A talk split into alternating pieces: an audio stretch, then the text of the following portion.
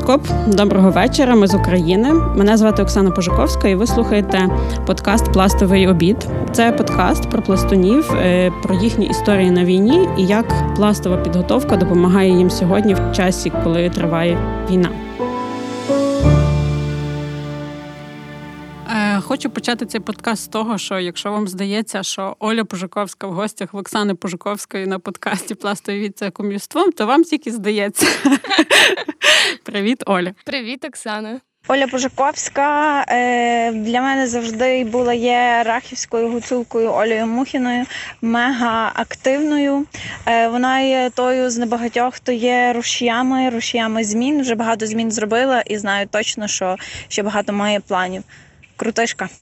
То є найкраща директорка, художня керівниця. Ну, бо я їх трошки бачив.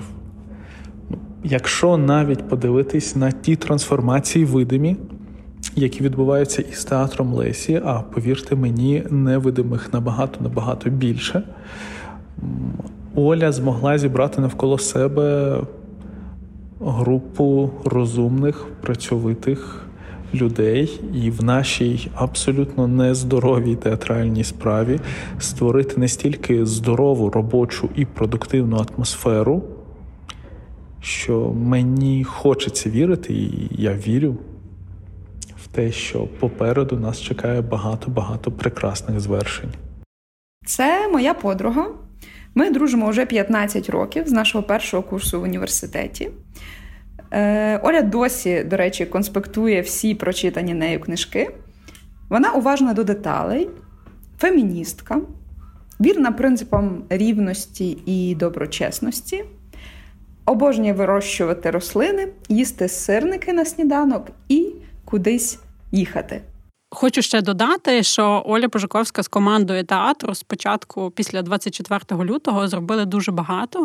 Про це багато хто написав, але ми ще теж обговоримо сьогодні це е, в нашому подкасті. І це просто доля, що Оля сьогодні в нас, бо сьогодні ще й прийняли Стамбульську конвенцію. А вчора я була в театрі Лесі на феміністичній виставі.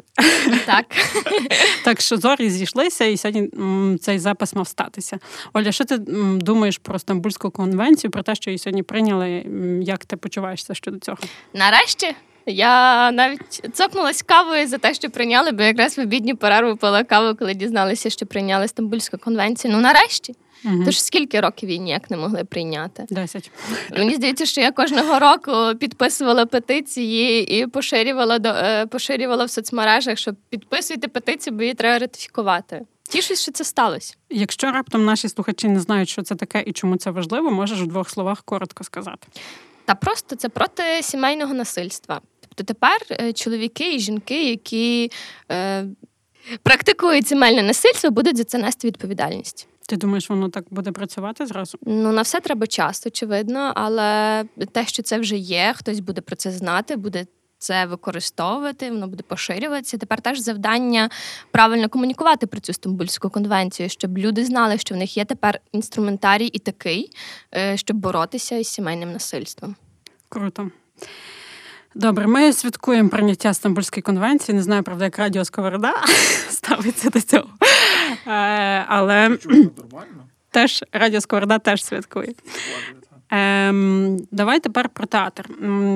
Це подкаст зазвичай складається з двох частин: зі світської частини і з пластової частини. Пластова частина буде в кінці. А зараз розкажи, будь ласка, як ти е, як ти і твоя команда театру після 24 числа, що ви зробили? Скільки напрямків роботи? Ви можете так спочатку перелічити, що ви робили? Ага. Е, Нас було сім або вісім напрямків роботи, то зараз ми хіба їх підсумуємо, якщо я про всі згадаю. Е, Перший це ми облаштовували прихисток в театрі для прийняття внутрішньопереміщених осіб, і ми знали ще до вторгнення, що ми це будемо робити. uh То ми це собі узгоджували, планували, визначали простори, де ми такий прихисток будемо робити, бо розуміли, що е, якщо буде вторгнення, то до Львова не так швидко це дійде, а люди будуть кудись втікати, і треба буде відкрити свої двері. Е, наступний напрям це е, база гуманітарної допомоги. Так сталося, що 27 лютого до нас почали звозити одяг і харчі в театрі. Наша мала сцена перетворилася на такий штаб гуманітарної допомоги. І паралельно мої працівники вже почали реагувати на якісь запити від різних людей. Спочатку від знайомих, там комусь треба рації, бо когось вже відправляють на схід. І ми віддавали рації, які використовуємо в себе у виставах, просто військові. Почали реагувати на різні запити і їх задовільняти. Е, десь через тиждень ми почали. Працювати активно із цим е, волонтерським штабом, гуманітарним штабом, який у нас утворився на малій сцені, і самостійно теж почали реагувати на запади, відправляти в різні точки те, що в нас вже є, сортувати і тому подібне. Е, на третій день теж вторгнення. Це вже я буду про четвертий, значить, розказувати. Uh-huh. Так е, на третій день вторгнення ми ще частина моїх працівників, коли побачили, що твориться на львівських вокзалах, вирішили облаштувати в театрі кухню і готувати їжу і годувати людей на вокзалі. Е, цей напрямок розвинувся до такого, що в нас насправді було дуже багато волонтерів з поза театру, тільки одна-дві людини, які керували процес, і ще кілька готували їжу. Е, ми готували смачну їжу. Насправді наші працівники навіть заздрили, що ми на вокзал смачніше веземо, ніж маємо самі, е, ніж самі харчуємося. І 28 лютого ми відправили перший автобус до Польщі з переміщеними особами це сталося дуже випадково. Наші колеги з Польщі е, звернулися, щоб в нас просто припаркувалися автобуси. Колеги театрали? Е, так, власне, режисерка, яка колись працювала в цьому театрі Олена Апчел, вона зараз мешкає в Польщі, мешкала ще до вторгнення, і вона, власне, з першого дня вторгнення зголосилася волонтеркою в такій фундації Юнікорн. Яка погодилася е, організовувати автобусні перевезення, в них був якийсь там список людей, які хотіли виїхати. До нас прийшли ці люди, і приїхали автобуси. Люди сіли і поїхали. Потім виявили, що завтра і післязавтра будуть ще такі автобуси. То ми теж їх далі відправляли. І так відправили з ними п'ять автобусів з часом. Ми знайшли львівського перевізника, інших польських благодійні, інші польські благодійні організації, які оплачували цього львівського перевізника, і відправили з ними вже там щось 76 автобусів. Ого, а скільки е, людей? Е, різні автобуси були на 50, на 70, ну, на 60. Я вже один раз рахувала публічно і неправильно порахувала. Може, Артем нам поможе помножити ще раз 70 ну, автобусів. Це 4 тисячі людей точно ми відправили, так. Тому що там все одно е, різна кількість по-різному була. І для людей це було безкоштовно, правильно? Так, для людей це було безкоштовно, е, і це для нас було важливо цей напрямок все-таки впровадити і курувати, тому що спочатку вторгнення місто Львів організували тільки автобуси, щось там їх 40 відправлялися кожного дня від вокзалу до кордону. Угу. Але автобусів, е, які перетинають кордон, не було. А ми ж бачили людей, які втікають. Це Всі жінки, чергу, жінки здається, з дітьми, там. пенсіонери, і насправді їм цілими ночами стояти в черзі і пішо переходити кордон. Це насправді було дуже дуже складно і стресово. Тому ми е, як це вхопилися за таку можливість це теж робити. Так? mm Ми Е, перестали реєструвати людей на автобуси на початку травня, десь 4-5 числа, тому що вже попит так трошки спав. У нас фактично до нас зверталося 15 людей. А в перевізника налагодилися комунікації ще з різними волонтерськими групами, які теж весь час йому mm-hmm. е- проводили людей. Тому ми просто вже якийсь час реагували на наш телефон, який був в публічному дописі доступі, і просто перенаправляли на місце відправки. Тобто, mm-hmm. перевізник ще довгий час продовжував відправляти. Просто ми вже вже е, віддалилися від логістики. Угу. Так, від логістики. Це п'ятий напрям? Е, Значить, прихисток, гуманітарна база.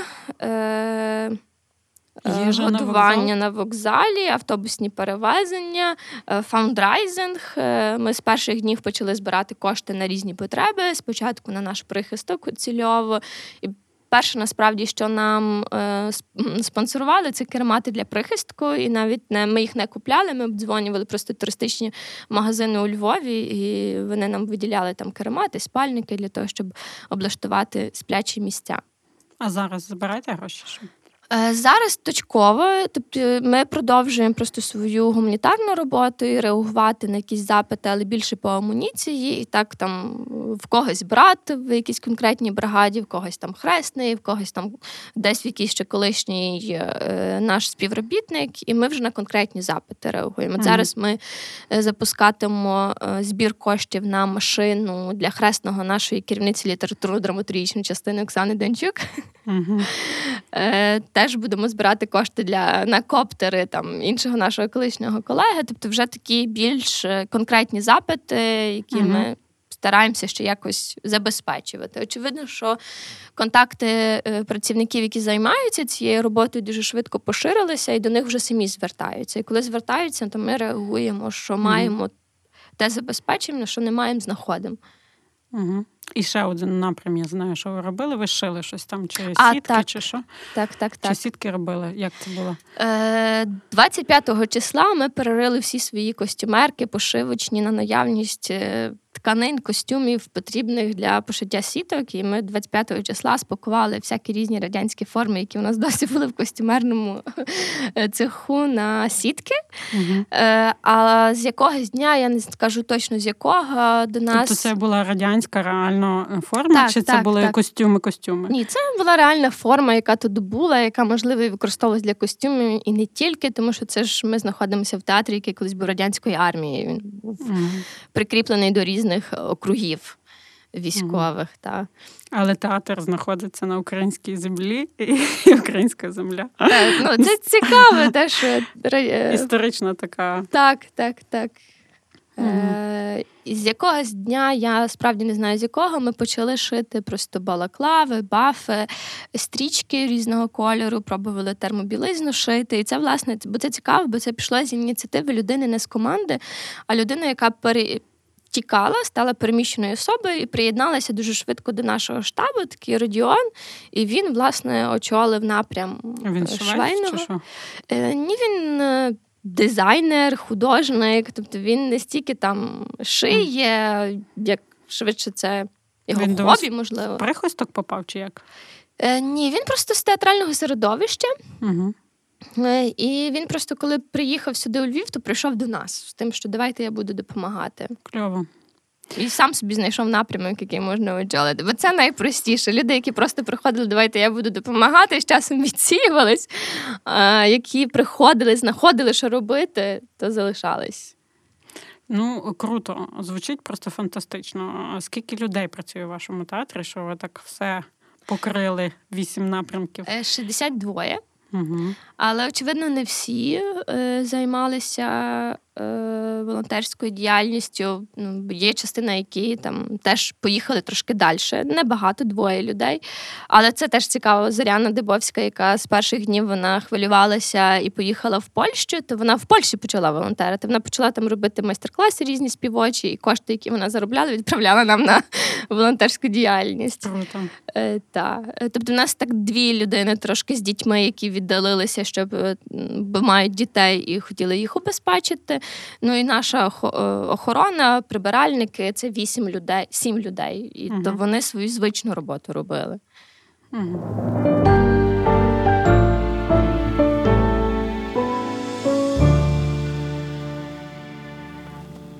Я як розумію, вчора була на виставі, тобто театр відновив е, свою таку е, творчу діяльність. Творчу діяльність. Які з тих напрямків волонтерських все ще залишились, і чому важливо відновити творчу діяльність? Е, в нас ще досі мешкає одна людина в прихистку. Прихисток просто теж змінив з часом свою діяльність. Ми так до до кінця квітня ми прям так приймали людей е, постійно з такою ротацією по кілька по кілька людей. Потім з 1 травня у нас просто залишилась якась кількість жити, які просто не мали е, як влаштуватися далі, не могли знайти житло, чи не планували кудись їхати за кордон, або не мали змоги виїхати за кордон. Е, то в нас ще до останнього мешкало десь там 10 людей. Зараз тільки одна людина, і ми розуміємо, що вже існування такого прихистку тимчасового, який ми його відкривали, вже немає на це попиту. Потрібні постійні місця для мешкання, тому ми наразі його прикрили, але не розформували, тому що не знаємо, що буде там завтра, післязавтра. Ми завжди готові його розгорнути і приймати людей, якщо буде в цьому потреба. І власне гуманітарна робота, е, що ми далі продовжуємо реагувати на якісь запити, збирати кошти на ці запити, там машини, коптери, дрони, але більше займаємося амуніцією. Якщо ми до того знач, значний ресурс теж витрачали на забезпечення переміщених осіб. Е, або допомоги теж е, людям, просто не військовим. Тому ми відправляли, наприклад, Запоріжжя гуманітарну допомогу власне людям, мешканцям. І що ще в нас з березня з'явився ще такий напрямок. Ми почали їздити, кілька працівників театру почали їздити в хоспіталь, відвідувати військових і реагувати теж на якісь їхні запити, і запити лікарів, які мають. Так ми, наприклад, збирали теж кошти на вакуумний апарат для загоєння ран. Е, це просто таке щось велике, е, що mm-hmm. треба було за кордону привезти. Але також закриваємо якісь там дрібніші запити і від військових, і від лікарів, е, і продовжуємо Львівський далі їх. Так, Львівський госпіталь, продовжуємо далі їх відвідувати. Там різні бувають запити. Там якісь військові просили раки, і наші люди їм знайшли раки, наприклад. Був військовий, який казав, що ніколи не їв суші. Йому на наступний раз наші привезли суші, а його вже перевели в якесь інше місце. Тобто якісь такі. От минулого тижня е, мої працівники і працівниці заклеювали їм вікна, щоб сонце їм сильно не не гатило. Угу. Це ми такими для автомобілів захистом від сонця, то обклеювали та сіточки такі. А що тебе, ну ем, перед тим як про театр, е, що може є якась історія, яка тебе дуже зворушила, пов'язана з війною і з вашою роботою волонтерською? От, власне, рак із військовими, я пам'ятаю, це просто щось було неймовірне. Це було десь теж якісь початки, це кінець березня чи початок квітня. Ну ну де в Львові знайти раки? Насправді їм взяли і привезли від рак, раків.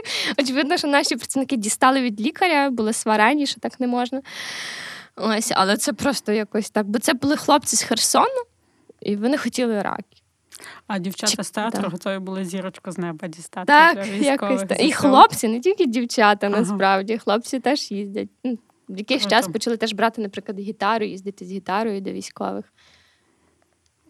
Таке. То це, це історія, яка мене була розчулила.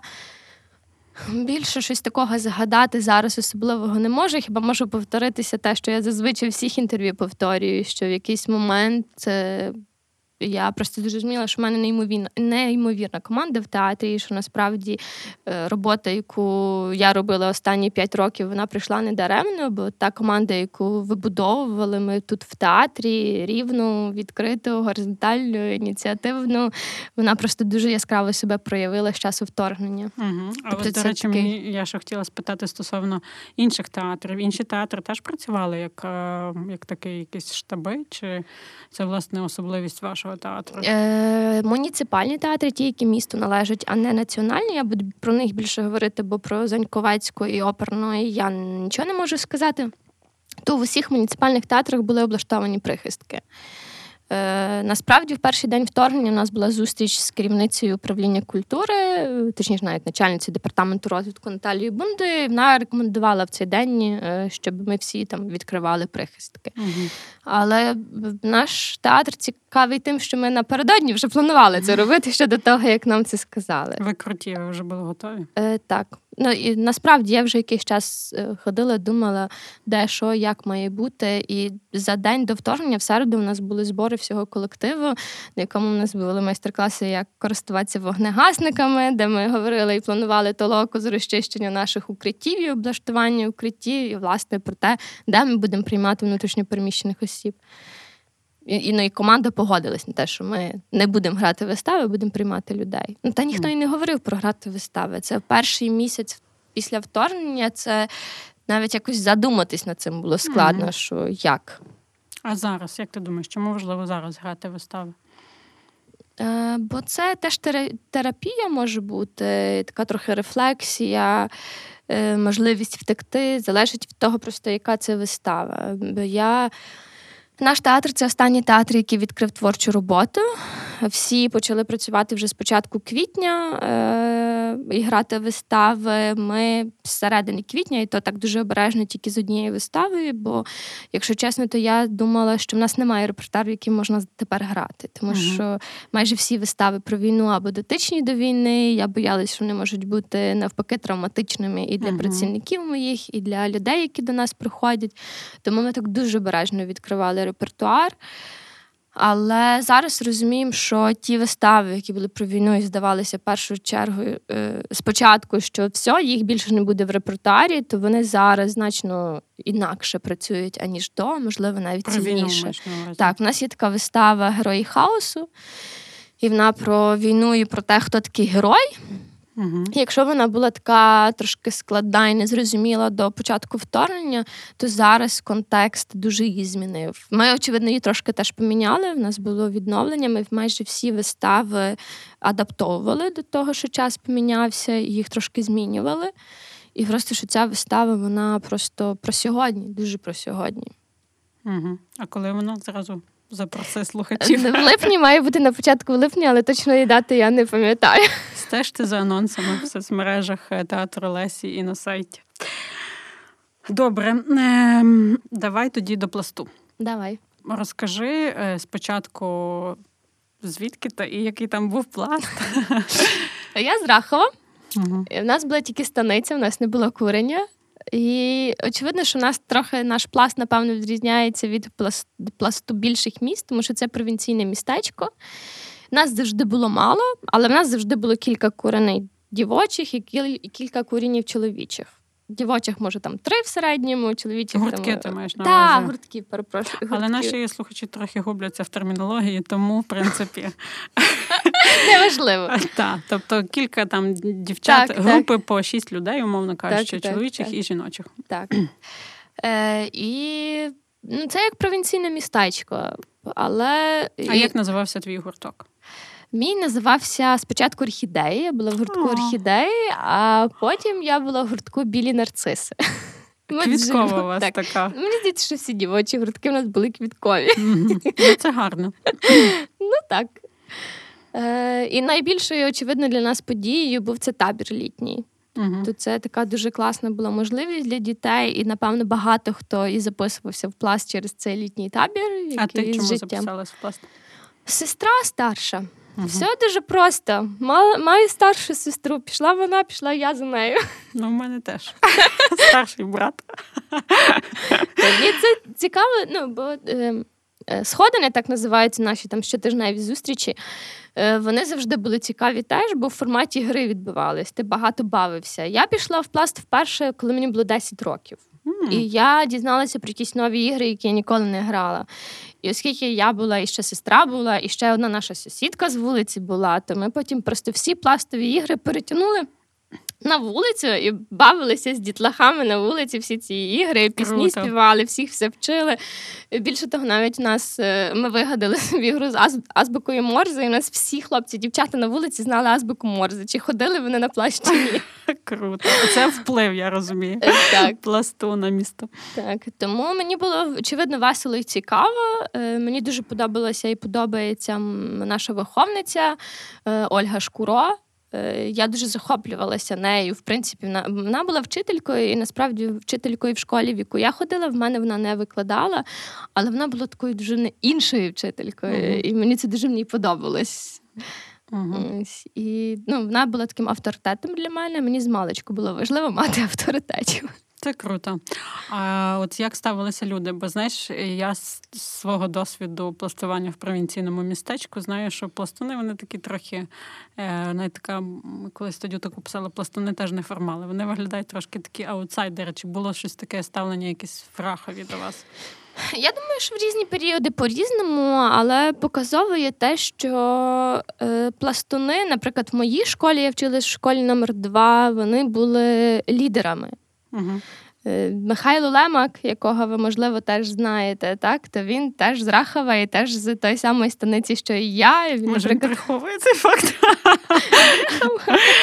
ну, ну, та ні, я Але він... Е, Він очолював учнівський уряд. Я очолювала учнівський уряд. Мені здається, щороку хтось із пластунів очолювали учнівський Круто. уряд і були там в е, членами чи в оргкомітеті або що. Тобто це дуже активні такі люди. Е, тому дуже по-різному, але в різних школах мені теж дається по-різному. І ще е, мені так видається, що в якийсь момент навіть. Те, як ми себе, учасниці пласту, почали позиціонувати більш там, не знаю, пафосно, впевнено, то і ставлення теж мінялося навколо. Угу. Я пам'ятаю дуже яскраво цей переломний момент, коли ми вирішили з дівчатами пошити собі однакові спідниці. Ну це ж теж треба зрозуміти, що форма пластова вона є особлива, є е, правила, згідно якими в тебе мають бути е, е, форма, і там дівчат мають бути коричневі спідниці там до колін.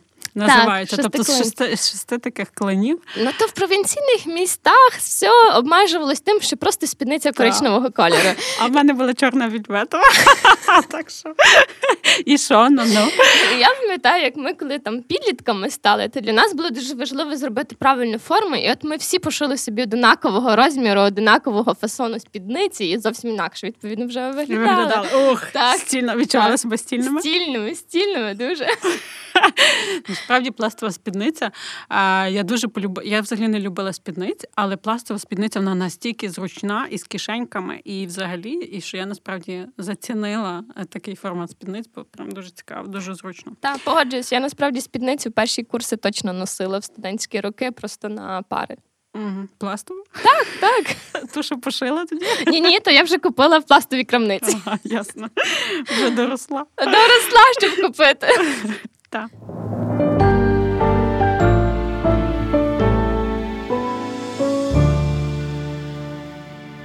Добре, про пластовий обід. Чи ти пам'ятаєш свою присягу, коли ти її склала? І чи був особливим для тебе цей момент? Був. Е, Це було в школі насправді, на якомусь нашому заході, чи Новий рік, чи якийсь, якийсь був захід в нас е, більше, ніж просто сходини, на якому я складала обід. І ну, це те просто до чого ти йшов е, і хотів. І так. А Ну, скільки так. тобі було років? Е, 14, здається. Ну, трохи вже. Так. Круто. І що? Нічого. Просто в школі мається на увазі було У якась, нас я не був знаю. якийсь пластовий захід, я не пам'ятаю вже точно який. І це мені здається, що ми навіть трошки спішили це зробити до поїздки на Орликіаду. Може, мені навіть не Бо там треба були тільки учасники. Так. Там брали, щоб слухачі розуміли, там брали на, на, на подію тільки людей з певного ступеня пластового. Щоб поїхати, треба було мати.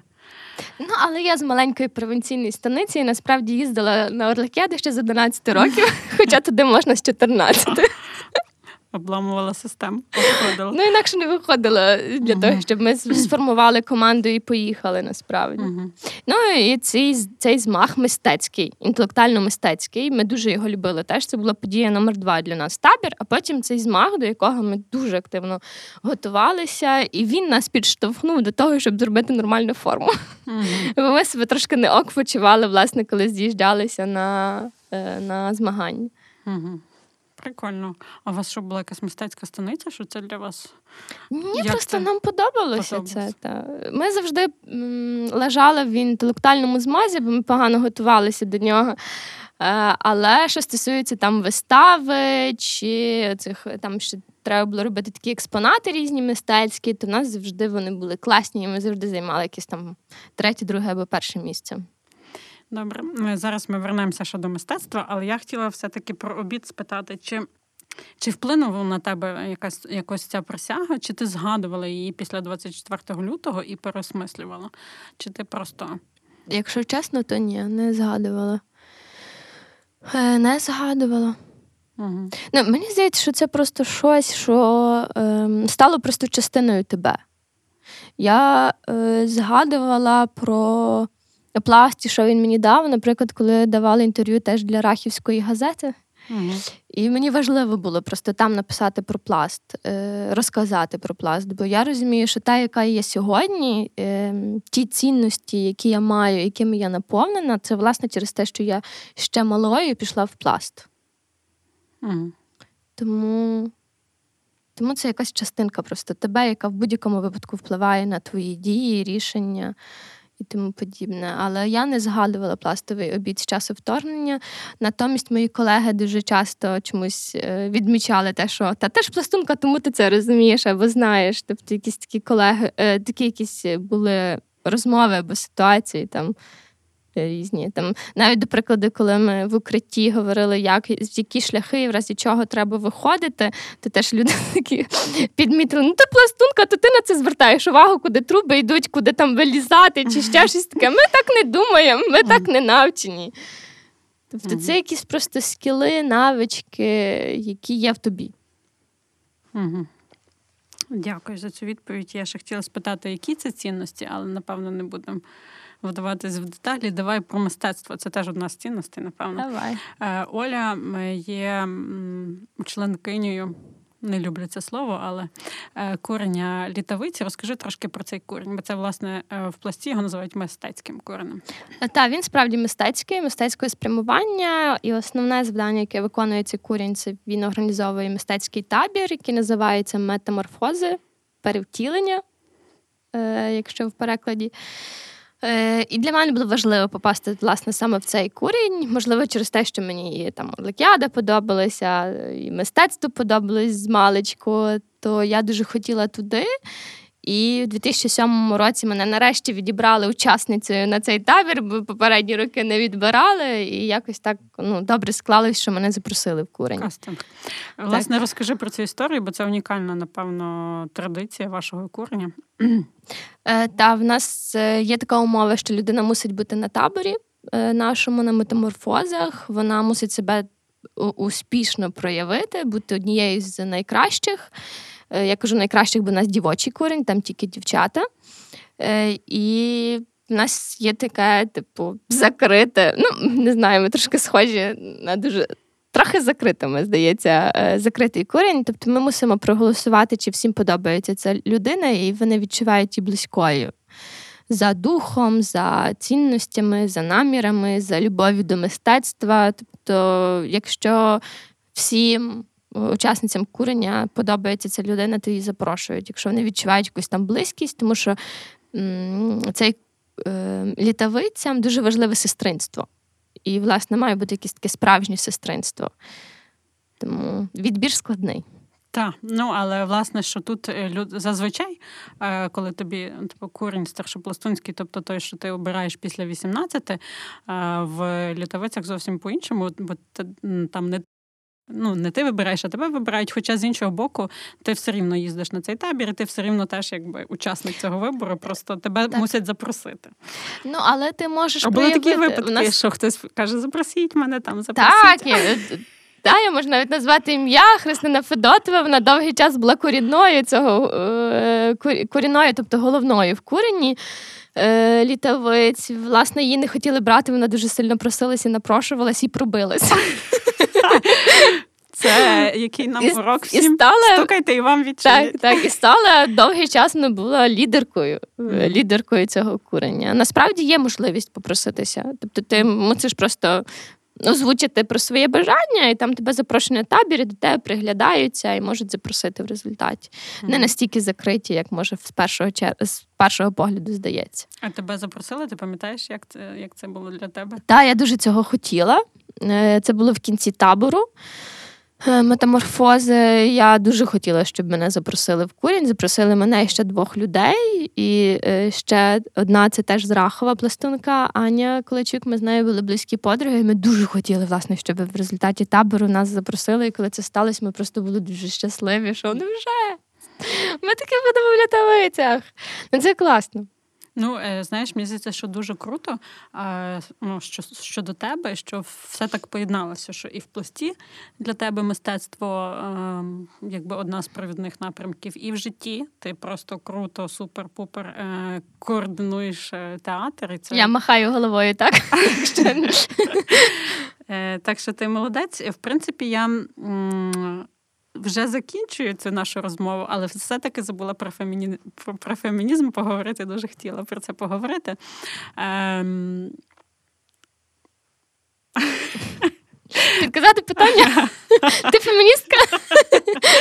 Ні, власне, от е, сьогодні, коли готувалися до нашого інтерв'ю, переглядала інші інтерв'ю з тобою, і там чувак там е, говорив, е, ну проводив з тобою інтерв'ю і підводку зробив, що незважаючи на те, що маленька, цим, тендітна, та незважаючи на те, що цим театром керує якось там жіноче, щось там, щось там, вони підставили свої мужні плече. Я думаю, бляха муха, стільки в цьому інтерв'ю говорили про фемінізм і про це все. А він отак, от підвів. Все так. Та, ем, Як ти стала феміністкою і чи є фемінізм в пласті? О, ну, перше питання простіше. Е, це теж якийсь такий природній процес. Я пам'ятаю, що я усвідомила те, що я феміністка, вже будучи на посаді керівниці в цьому театрі. Е, несправедливість і нерівність між чоловічою статтю і жіночою мене завжди е, дратувало. Я навіть в дитинстві намагалася бути такою, як хлопці трошки. Типу, uh теж е, я так ламала стереотипи, що не обов'язково бути тільки відмінницею, можна бути ще і забіякою. uh І я пам'ятаю, ну, я просто вже такий трошки дитячий досвід теж вже переосмислювала з позиції з позиції усвідомленої феміністки. Я зрозуміла, що я багато чого в дитинстві робила. Власне, через те, що в мене вже були якісь там прояви цього фемінізму. Е, я це усвідомила десь в 18-му році, напевно, не скажу точно, точно вже була керівницею, що от я справді феміністка, бо мені це важливо, мені це болить. Я хочу будувати роботу інакше. Я просто е, працюючи в театрі на керівній посаді, відчуття нерівності сильно загострились, бо я відчувала, як мене оцінюють за тим, що я жінка, і за тим, що я маленька жінка. І... Маленька в сенсі низька або е, зростом. Так, я низенька, дрібненька, і просто настільки завжди люди шукають шоковані з того, що саме я керівниця, і дуже часто не вдаває, не вдається просто навіть приховати це здивування. Зараз вже трошки інакше. Але, власне, перепрошую. Я дуже сильно і дуже гостро відчула сексизм і ейджизм в свою сторону, коли стала керівницею. І для мене це стало важливо, щоб це бороти і якось з цим працювати, Подолати щоб такого це. не було. Ага. Е, Тому я напевно зрозуміла, е, що я феміністка десь так. Угу. А про фемінізм, фемінізм в пласті його дуже мало, мені здається. Мені здається, що є окремі жінки-феміністки. Я хочу вірити, що бунтарки-феміністки, але не знаю. Так, це теж такий корінь дівочий. Е, Але чи ми феміністки, напевно, не дуже. Е, бо в нас досі гімн пласту е, ми співаємо станем браття нужмовряти, а не сестри. Так? Хоча я завжди співаю сестри. Серйозно? Так, я завжди Чого співаю сестри, і вже кілька літовиць за мною теж співають Вау. сестри. Е, Ось тому важко сказати, але е, може це не усвідомлений трохи фемінізм, тому що це теж типу те, які дівчата є в пласті. І, Такими дівчатами не є дівчата в моєму принаймні дитинстві такі дівчата не були поза пластом. Тобто тобі відкриваються якісь нові можливості, і ти знаєш, що вони тобі відкриваються, вони тобі доступні так само, як і хлопцям. Тобто, в якомусь сенсі, все-таки е, і, е, і пластуни, і пластунки є феміністами, тому що ця рівність між юнаками і юначками є в пласті. Так, вона не є тотальною і супер супер. Є точки так, до зросту. Так, є точки до зросту, але в е, плані можливостей, то ти маєш такі самі можливості, як хлопці. Тебе ніяк не обмежують. Круто. І потім ти це з дитинства екстраполюєш на своє так, життя. Так, так. Очевидно, тебе багато як оцінюють негативно, але ти маєш можливості такі самі. Це гарний урок такий ранішній, ну, в сенсі в юності. Так. Гарно, дуже тобі дякую. Бажаю твоєму колективу, твоєму театру і тобі натхнення і сили. Дякую. Наближати перемогу і творити мистецтво сучасне. Дякуємо за вашу роботу. Ем, підтримуйте театр, ходіть в театр і підтримуйте Радіо Сковорода. В нього є патреон. Якщо що, я вам можу скинути особисто його. В театру е. Лесі Українки теж є патреон. Я буду мати два. Якщо ви мені напишете, я вам скину два. Так, дякую тобі і слава Україні. Героям слава.